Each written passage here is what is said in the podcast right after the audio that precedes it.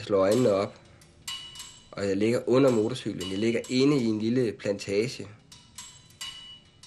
Og øh, jeg kigger lige op på motorcyklen. Den ligger på min mave. Klemt fast. Det er et birktræ, der har stoppet mig. Jeg har først knækket to små græntræer. Og så har den stoppet mig, og den har fået bagenden forrest. Og alle egerne strider ud af forhjulet. Fælgen er krøllet sammen. Tanken er væk. Og den ser fuldstændig moslet ud.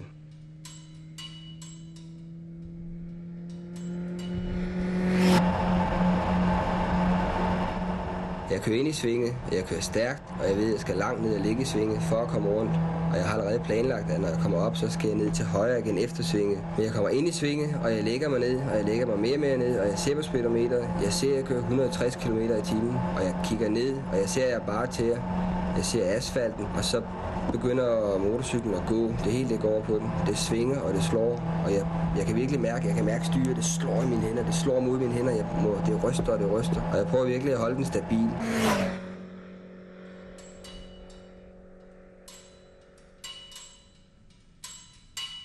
Og den står bare og siger tik, tik, tik, tik. Den er, og den er rygende varm. Og så går det pludselig op for mig, at, at den brænder. Hver gang jeg trækker vejret, så siger det pss, ned i maven på mig. Det er altså afgangsrøret, der ligger lige, lige hvor jakken og bukserne lige skiller, fordi jeg ligger på ryggen udstrakt. Så er der et stykke bare mave. Og der brænder udstødningsrøret ned i min mave, hver gang jeg trækker vejret. Det er varmt. Det er meget varmt. Jeg tror, det er omkring 1500 grader eller sådan noget. Det er helvedes varmt.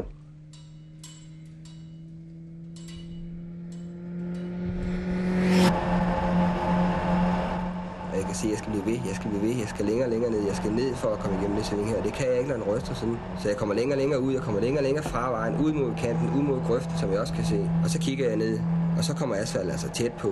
Og jeg ser, at det sidste jeg husker, så ser jeg min tæer, jeg ser min jeg bare til, jeg ser asfalten, og jeg kan mærke, at jeg bliver rystet af vejen. Kan mærke, at jeg bliver rystet af vejen. Kan mærke, at jeg bliver rystet af vejen.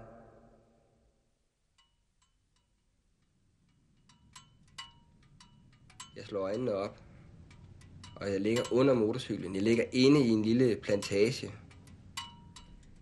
Mit ene ben sidder fast, der kan jeg se, der er, jeg kan se, der er hul i min fod, jeg kan se, der sidder en gren ind i benet på mig. Jeg kan ikke røre mit ene ben, og min hofte, den, den er totalt følelsesløs, og min mave, den, er, den bliver hvid, der på den, der hvor den brænder.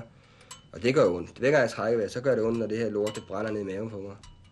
Og så er det, jeg tænker, at min første reaktion er, at jeg tisser. Jeg vil tisse på udstødningsrøret. Og prøver at få hånden ned til, så jeg kan få manden ud og tisse på udstødningsrøret. Og det kan jeg ikke, fordi når jeg prøver, så brænder jeg fingrene forfærdeligt. Jeg fik også brændsår på hænderne, fordi jeg prøvede det. Det kunne jeg ikke, det måtte jeg opgive. Og så, så slår det mig, at det er stille. Det er død stille.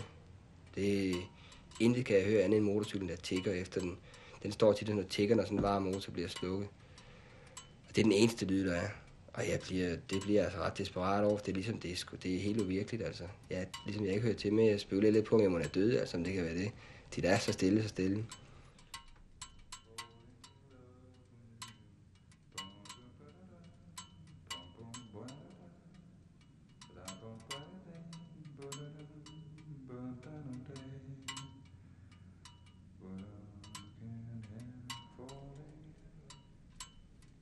Så råber jeg om hjælp.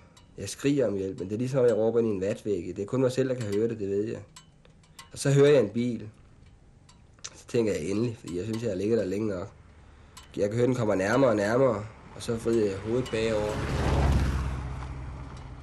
Og så kan jeg lige se taget af den, der den kører forbi.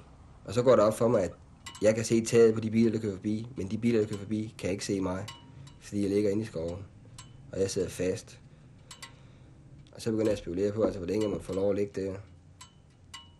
Og så kommer der to, der kommer tre, der kommer fire biler mere.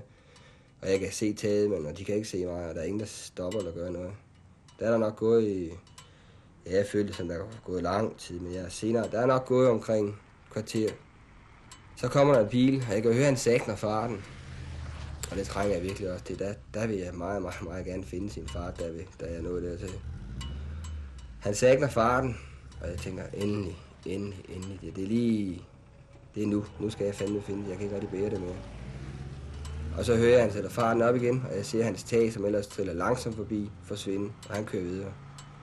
Så kan jeg ikke huske det. Kan, jeg tager sgu nok til ude lidt, men øh,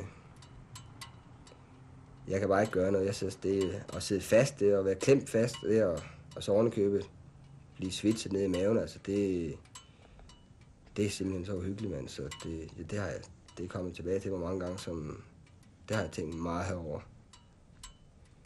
Men så viser det sig, at den her mand, som havde sækkende farne med at køre videre, han var vendt om. Pludselig stod han der i skoven. Han vendte om, han kom tilbage. Fordi han havde fået øje på... Jeg havde haft en orange overtræksdragt i sadeltasken.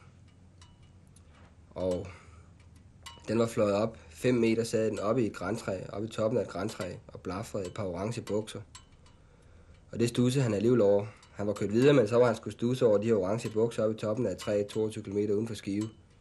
Og så var han vendt om.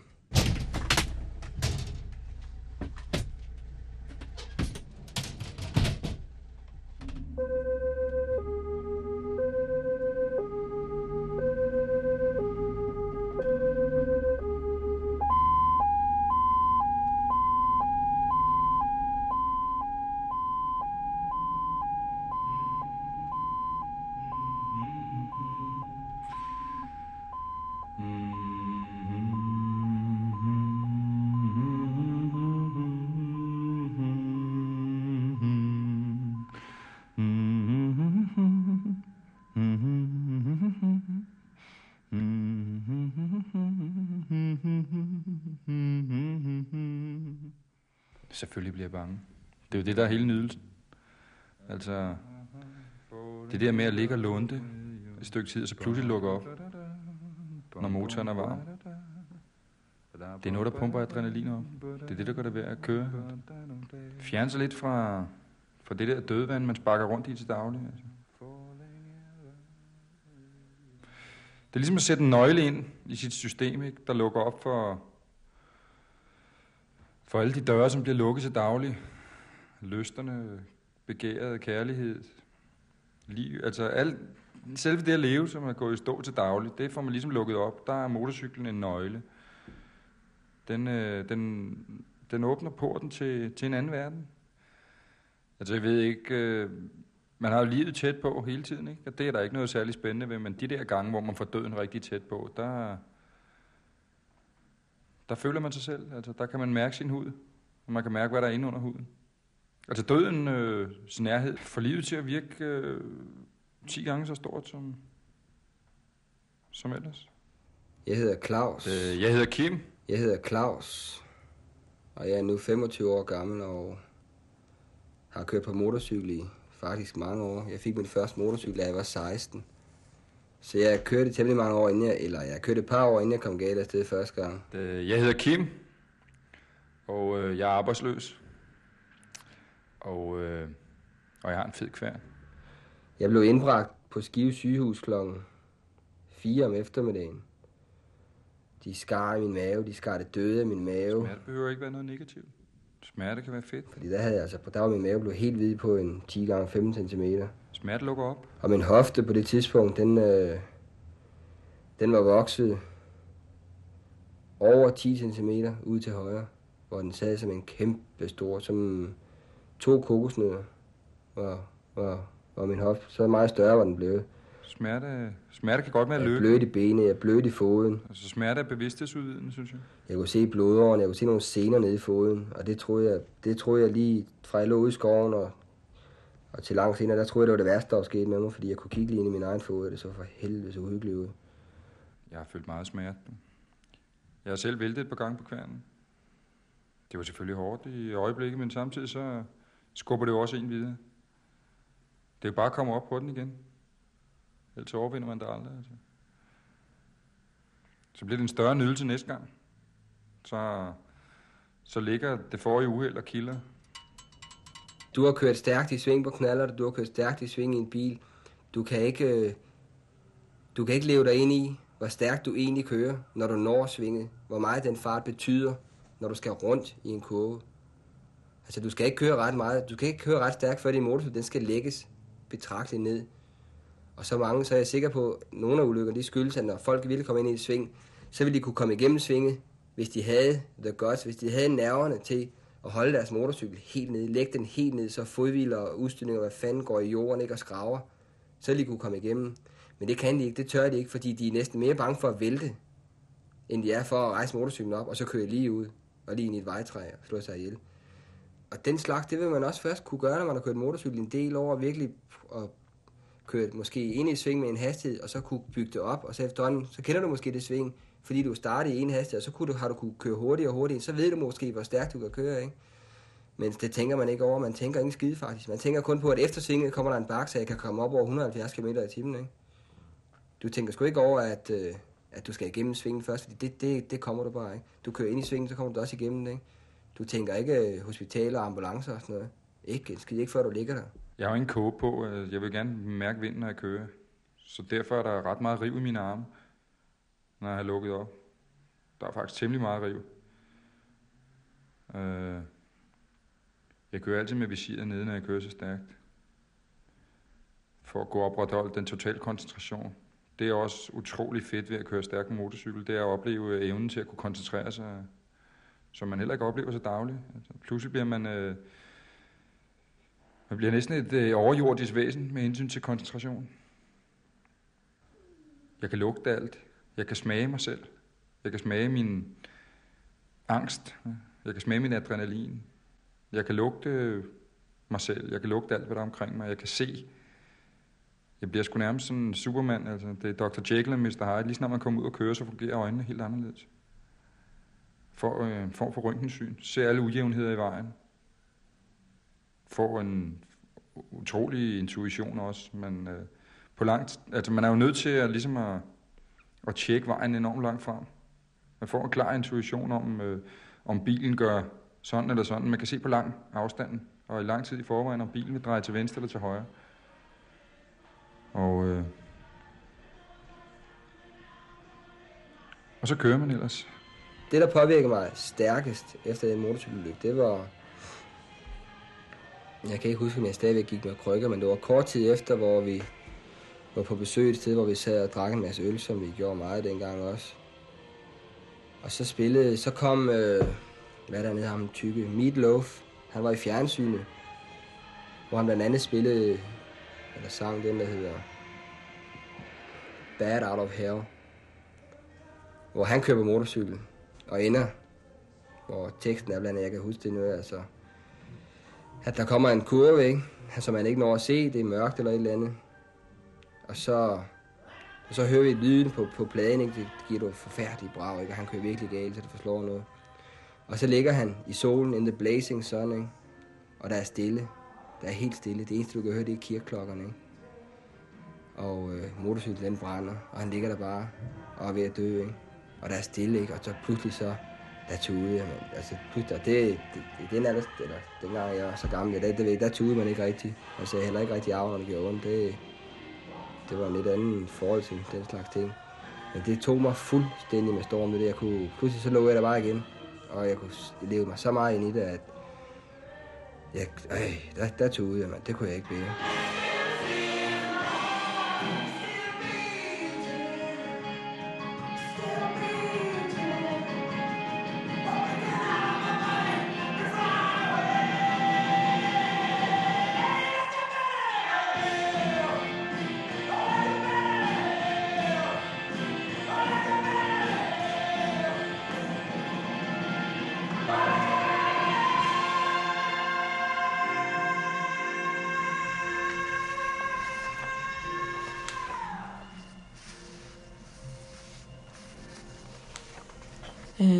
Gitte Carstensen, og jeg sidder i Rådet for Trafiksikkerhedsforskning.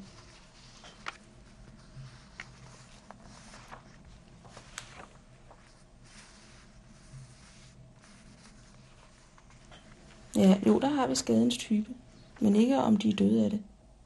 Hvor mange var det, vi havde her? Det var godt 1000. Og der er 224, der fik hjernerystelse eller kraniebrud. Det var i 1983. Øh, hofte, ben og fod gik det ud over i 229 tilfælde. Og skuldre, arme og hænder var 137. og brystkassen og underlivet 28, og ryggen og bækkenet, det var 35. Så var der 114, der havde lesioner flere forskellige steder, og en blev forbrændt. Øhm. Ja. Og der har, der har vi øh, grunden til, at de bliver dræbt. Der er de 65. De skulle give 65 til alt, ikke? Spørgsmålet er, om ikke vi skulle lægge, lægge det sammen eller sådan noget.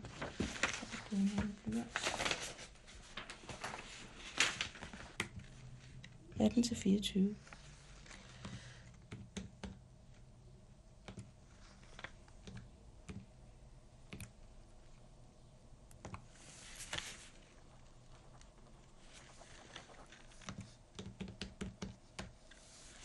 det er cirka 3. 3 fjerdedel. Det kunne være sådan et godt tal. I alt. Og der er dræbte.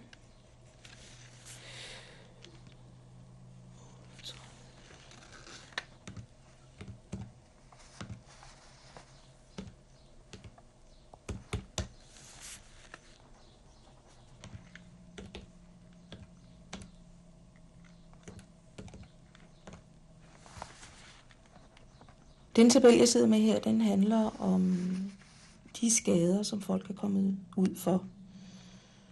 Øh, I alt var der 1080 personer i 1983, der kom til skade på motorcykel.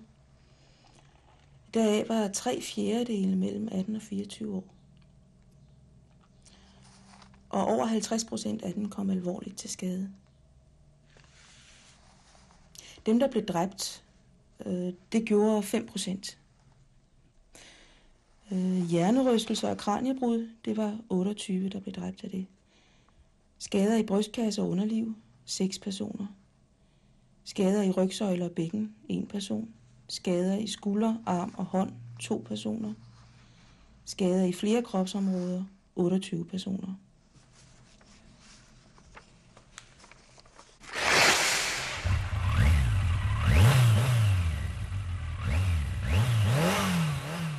Kan ikke køre på kværn og så øh, og være bange for at dø. Man må nyde flørten med døden.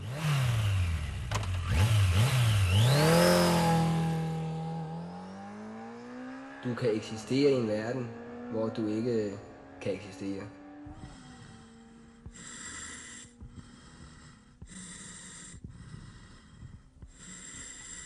Det er en dag i september. Det er en tirsdag. Hvor jeg har været... Jeg kan ikke huske specielt, hvad jeg lavede om dagen. Jeg var arbejdsløs på det tidspunkt. Jeg var... Der var jeg blevet uddannet dykker. Og var i og for sig på kanten af en lovende karriere, også som dykker. Dykningen interesserede mig enormt. Det er sådan en erhvervsdykning, og jeg fik også meget fine karakterer og, og var på vej til noget inden for det fag. Det er umiddelbart rigtig, rigtig fedt ved det. Ved at være under vand. Det er den her fornemmelse af, at du kan sidde, du kan eksistere i en verden, hvor du ikke øh, kan eksistere. Altså, pludselig så kan du tilbringe lang tid jeg har nået at arbejde lidt som dykker. Jeg har nået at arbejde lidt som tungdykker. Og du går dernede, ikke? Alting er i slow motion, ikke? Og hvis du slår søm, ikke? Så det med en stor hammer, bum, bum, langsomt, ikke? Og så kommer der fisk hen og bum, bum, bum, står og kigger ind til dig. Og hvis du slår på et, så jeg har efterspiret boldværker og sådan noget. Nede i Københavns Havn har jeg arbejdet, ikke?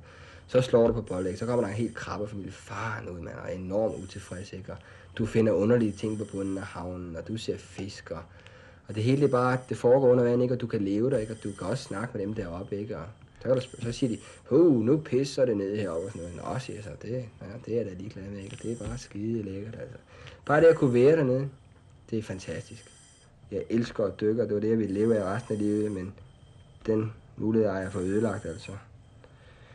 Jeg må ikke dykke mere. Alt det her har jeg ikke oplevet. Det, det, det er ting, jeg ved. Det er ting, jeg har set i billeder. Det er ting, jeg har fået fortalt. Men det er ikke noget, jeg ved. Det er en dag i september. Det er en tirsdag. Hvor jeg har været... Jeg kan ikke huske specielt, hvad jeg lavede om dagen. Jeg var arbejdsløs på det tidspunkt. Men den dag her, der var jeg i hvert fald om aftenen op ved, nogle af mine venner, Paul Erik og Vivi. Jeg kan ikke huske, om der mere var der. Men så skulle jeg så køre en, et ærne for os lidt senere på aftenen. Men, øh, og jeg kørte op mod Østerborg station. Det er ting, jeg har fået fortalt, men det er ikke noget, jeg ved. Og øh, jeg ser, da jeg kommer lidt til der, der holder en dame, der kommer med front mod mig. Hun skal til venstre. Hun kommer op fra søerne og vil dreje til venstre af Østbanegade. Jeg har tabt min styrthjelm endnu en gang og landet på hovedet. Og jeg kommer kørende hen imod med min 50-60 km i timen, og ser, at hun begynder at køre frem. Jeg bremser. Jeg knækker en knogle i den ene fod, og så bremser hun. Så stopper hun til synligheden, besinder sig, og jeg går ud fra, at hun har set mig. Så jeg gasser op og kører videre. Jeg knækker mit venstre lårben, og så kører hun ud. Så drejer hun til venstre. Jeg knækkede 9. og 10. ribben i højre side. Det ene ribben, det gik gennem min tyndtarm. Det ridsede min lever. Det punkterede min højre lunge, som klappede sammen. Og jeg bremser som en vanvittig. Men øh, der er ikke noget at gøre. Jeg kan ikke rigtig komme til nogen af siderne, og øh, jeg kan bare bremse. Men øh, det har været nok til, at jeg mistede ret hurtigt bevidstheden, selvfølgelig både på grund af den ene lunge klappede sammen, men altså også fordi jeg slog hovedet meget hårdt. Og så brager jeg ind i hende, i hende. Det er så hendes højre side, jeg kører ind i. Jeg rammer hende lige foran højre baghjul. Og drejer bilen 180 grader rundt og flytter den 8 meter. Jeg blev indbragt på kommunehospitalet, hvor jeg blev intuberet, oral intuberet og relaxeret, som det hedder. Og oversat, så betyder det, at jeg blev lagt i respirator. Og, og øh, fik bedøvende midler til at holde mig i ro. Men øh, så havde jeg allerede derude, der havde jeg en lysstiv pupil, det vil sige, at normalt hvis man flasher en, en lampe ind i øjet, så trækker din pupil sig sammen. Og det gjorde den ikke i den ene side af mit hoved. Og jeg havde betingede reflekser, det vil sige, at mine reflekser fungerede altså bare helvede til. At jeg mere eller mindre virkede måske som om jeg var død i den ene side. Så de, deres konklusion var, at jeg havde måske kraniebrud og øh, måske blødninger i hjernen. I hvert fald så blev jeg transporteret videre til Hvidovre Hospital, hvor jeg blev indlagt kl. 2 om natten. Blev modtaget på intensivafdelingen. Og øh, der var altså ikke til synligheden ikke, øh, der var ikke kraniefraktur, der var heller ikke nogen troende ansamlinger af blod i hjernen på mig. Så, men de holdt mig så fortsat i, i respirator, og jeg lå på intensiv.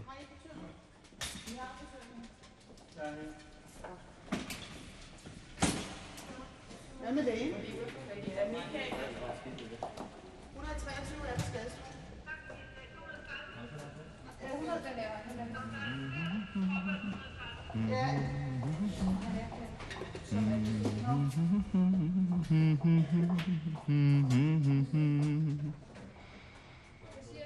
Falling in love with you. Bum, da, da, da. Bum, bum, ba, da, da. Man kan ikke køre på kværn og så øh, og være bange for at dø. Altså. Man må nyde flørten med døden. Det bliver man simpelthen nødt til. Man har et liv, ikke? Og en død. Det går lige op. Og hvad så? Mm-hmm.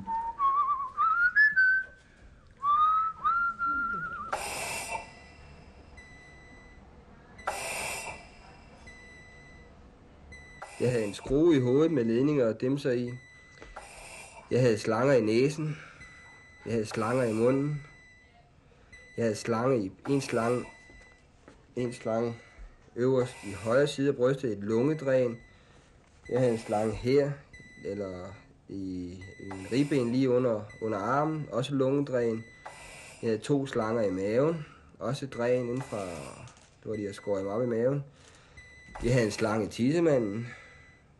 Jeg havde en slange, jeg havde to slanger i låret, og jeg havde termometre i tæerne, for det er noget med, at temperaturen i hver kropshalvdel kan være forskellige. Og alt i alt så var jeg forbundet med diverse apparater og ting og sager med ikke mindre end 16 forskellige slanger og ledninger.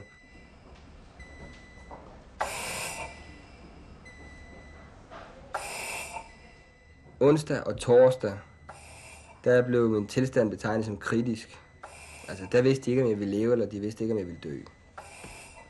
Og så fredag, der vidste de så, at jeg ville leve, men de vidste ikke, om jeg ville vågne op som en øh, grøntsag, der kun kunne smile og få klap på hovedet og piller i munden resten af livet, eller om jeg måske ville kun blive halvidiot, eller om jeg ville blive rimelig normal op i hovedet igen. Det kunne de ikke sige noget som helst om.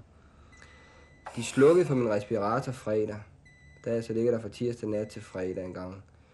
Og jeg har fået at vide senere, at da jeg lå, og så ligger, man, og ligger jeg og hopper lidt, og kan ikke rigtig finde ud af det, men så begyndte jeg så det sidste selv at trække vejret, og, og jeg vågnede op, øh, jeg kan huske, lørdag, det er det første, der kan jeg begynde at huske. Jeg er så glad for, at du er her, og du har åbnet dine smukke øjne. Claus, jeg er så glad for, at du er her, og du har åbnet dine smukke øjne.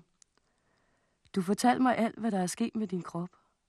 At du havde brækket dit lårben, bækkene, din lunge var perforeret af de tre brækkede ribben, og du havde en nål i hovedet. Du ville give mig et kys, og vi kyssede hinanden mellem den slange, der pustede, og den, der sugede. Og det var den samme følelse, som første gang i mit liv, jeg kyssede en dreng. Jeg vidste ingenting, mand. Og du kan ikke sove, vel? Du kan ikke, du kan ikke opretholde normal søvnrytme, når du er under intensiv terapi, fordi der kommer hele tiden læger, ikke? der kommer hele tiden det ene, og så skal du tage blodprøver, og du skal tjekke det ene. Og du klør dig ikke. Du, du klør dig på brystet. Og så pludselig, så siger det bare bip, bip. Så går der en alarm i gang. Og det, du bliver sgu nervøs, ikke? fordi det er en ubehagelig høj alarm. Og så pludselig, man, så står der bare hvidkildede personer hele vejen rundt om sengen på dig med øh, øh, hætter på, masker for Du kan kun se deres øjne. Det er altså fordi, du kommer til at pille en slange af. En af de helvedes mange slanger, du har over det hele, ikke? Og så, så går alarmen bare i gang, og så kommer de farne. Og du ved ikke, hvad der er nat, du ved ikke, hvad der er dag, du kan ikke se noget, du kan ikke se, om det er lyst eller mørkt. Der er bare lys hele tiden, hele tiden er der lys, og du kan se et ur. Du kan ikke rigtig forstå uret, du kan ikke forstå, hvad det er, og, og så pludselig ikke så, så ser du et toilet. Det kan jeg huske, det var et af dem, det havde jeg meget med. Så så jeg et toilet flyve forbi ude på gangen med jetmotor, med flammer ud af udstødningen. Og jeg ringede med det samme og sagde, der var altså fløjet toilet forbi ude på gangen. Nå, sagde hun, ja, men nu skulle hun gå ud og kigge og sådan noget. Og, og øh, så, så pludselig, så, og så kom overlægen et, et, dags tid siden, og de var meget konfus i de dage her, men så kom han også for at spørge, hvad, så spurgte han mig samtidig, om jeg kunne mærke det, når han så nævnte mig et sted og sådan noget. Jeg kunne fanden kunne jeg mærke det, om han ikke lige kunne holde op med det. Jeg var meget aggressiv. Så spurgte han, om jeg vidste, hvor jeg var. Så kiggede jeg på mig, så, som om han var idiot. Selvfølgelig vidste jeg da, hvor jeg var. Jeg var i en ubåd, midt i Stillehavet. Og øh, Jacques Cousteau, det var en af mine venner. Jeg arbejdede for ham. Så kiggede han over på min søster, som så rystede på hovedet. Og så på den måde, så fik de så efterhånden fundet ud af, at mit hoved det virkede nogenlunde, men, øh, men du fantaserede, og du havde nogle hallucinationer, og du kunne overhovedet ikke skille mellem fantasi og virkelighed. Min, min veninde, øh, hun skrev dagbog i, i, i en uge, mens jeg lå på intensiv. Og altså, jeg troede skiftevis, at... Øh, jeg kan huske, da hun kom, for, mød, for, da hun kom første gang, der fortalte jeg hende, at jeg var kørt galt ind ved Østerport. Jeg havde brækket begge ben.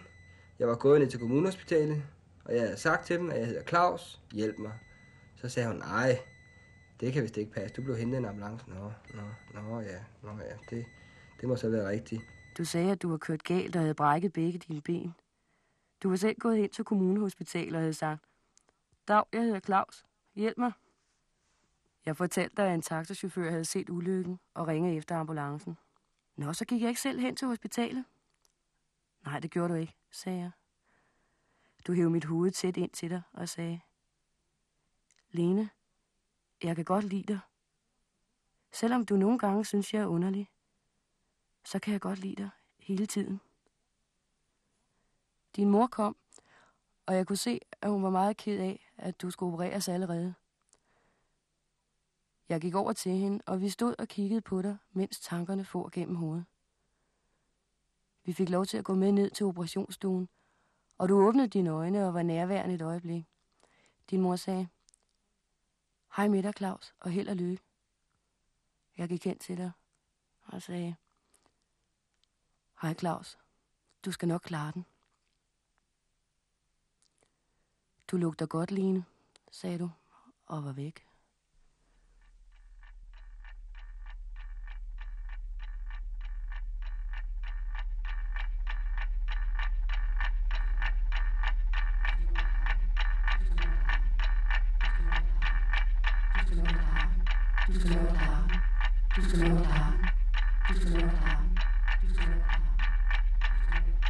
224, 37, 28, 30. Og der har, der har vi øh, grunden til, at de bliver dræbt. 60.080 Tre 3 fjerdedele mellem 18 og 24 år. 5 procent. 28. 6 personer. 1 person. 2 personer. 28 personer.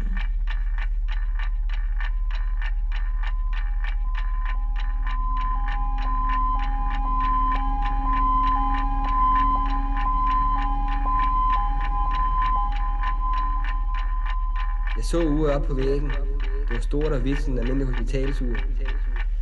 Og det blev ved med at være der, og det gik. Og jeg kunne godt se visen, og jeg vidste også godt egentlig, hvad det var, men jeg kunne ikke forholde mig til det. Jeg forstod det ikke, og jeg blev bange for det, fordi jeg vidste, at det var noget, jeg forstod. Men når jeg så ikke forstår det, og jeg ved, det er noget, jeg forstår, så bliver du kuldet, mand. Så du kan ikke, så, så er der ligesom kun tilbage at blive bange for det, altså.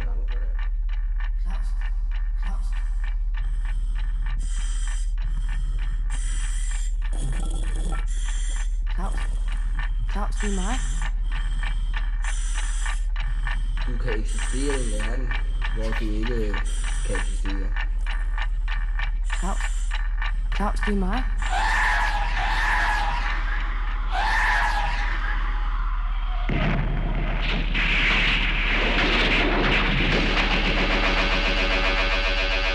Claus. Claus, det er mig. Lene. Claus. Claus, det er mig. Lene. Jeg slår øjnene op.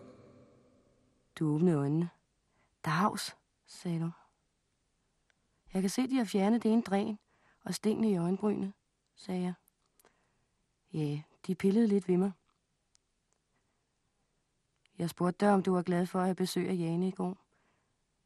Men du blev ked af det, fordi det første, du havde gjort, var at brække dig. Lene, jeg skal tisse. Du må altså gøre et eller andet. Hente en tank eller en kurv eller en kørestol, så du kan køre mig ud på toilettet. Jeg var ved at bryde sammen med grin. Jamen Claus, det kan jeg jo ikke. Jeg kan hente en sygeplejerske. Ja, ja, men så gør det, sagde hun. Sygeplejersken kom, og du havde tisset i sengen. Men faktisk var det heller ikke det, du ville. Du skulle skide, sagde du.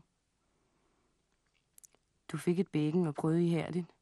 Sygeplejersken kom tilbage lidt senere, og du sagde, det der kan jeg sgu ikke. Det er fandme for åndssvagt. På et tidspunkt sagde du, når jeg kommer hjem fra hospitalet, så skal Thomas støvsuge og Lene åbne breve. Hvad skal du så lave? spurgte sygeplejersken. Jeg skal slappe af, sagde du og grinede. Jeg var egentlig, jeg lå ret længe på intensiv. Jeg tror, jeg lå der 10 eller, 10 eller 12 dage eller sådan noget. Og man ligger der meget sjældent over 14 dage, fordi så bliver man altså skør i, knu, i kuglen af det. Fordi alle, når ligger omkring dig, ikke? De ligger stille, st- helt stille, ikke? og de ligger bare og op i loftet. Ikke? Og øh, mellem 50 og 75 procent af de mennesker, der havner på intensiv, de dør. Man kan ikke køre på kværn og så øh, og være bange for at dø. Altså.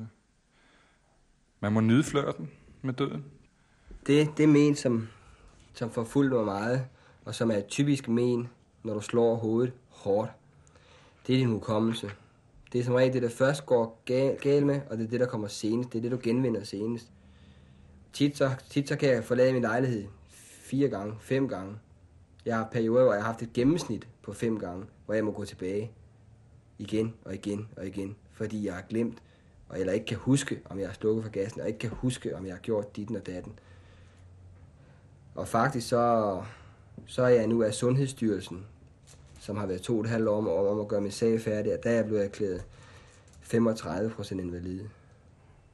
Og det er altså, deres definition på invaliditeten, det er, det er ikke sådan konkret, at jeg, at jeg kan springe 35 procent mindre rundt med min fodboldstøvle eller løbesko på, men, men det er også noget med, en, de, jeg tror nok definitionen er, at det er en generel arbejdsevne nedsættelse, som også hænger sammen med, at jeg har mistet mit erhvervsdykkebevis. Jeg må ikke dykke mere, på grund af, at jeg har punkteret min lunge.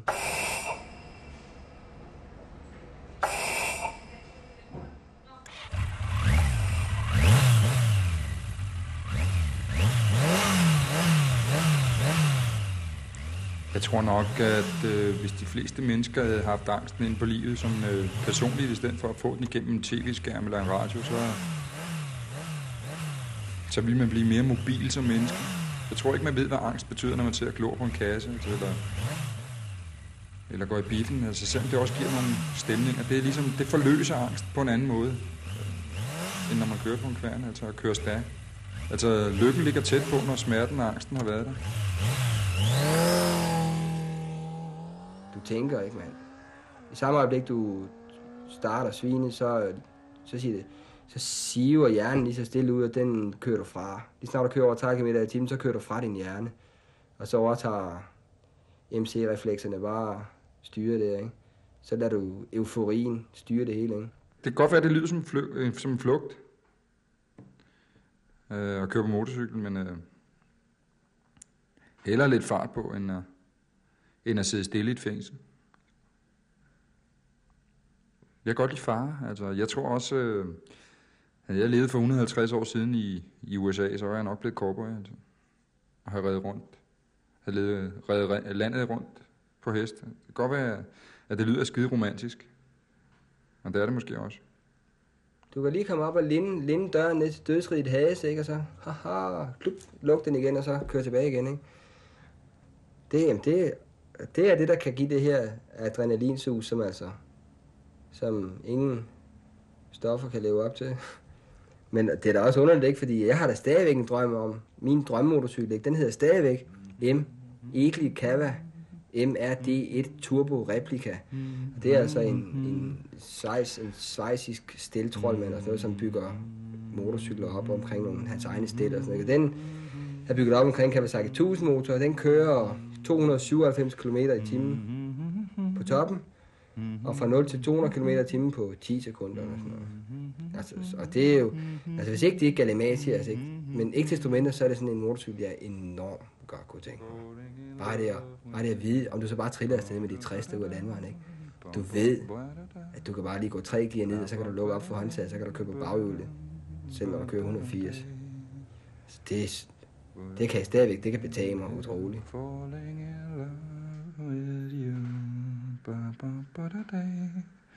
Man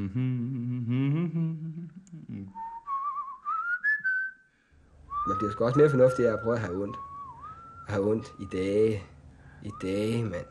Og vågne. Du vågner hver dag før sex, ikke? Fordi du bare har ondt, mand.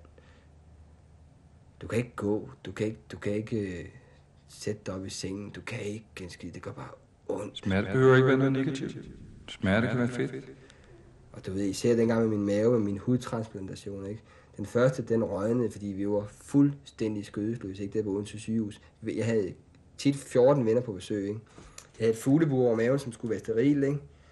Vi drak bajer og sodavand på stuen. Jeg havde askebær stående på maven, ikke? Mens min sterile hudtransplantation var her, ikke? Der gik selvfølgelig røget i den, ikke?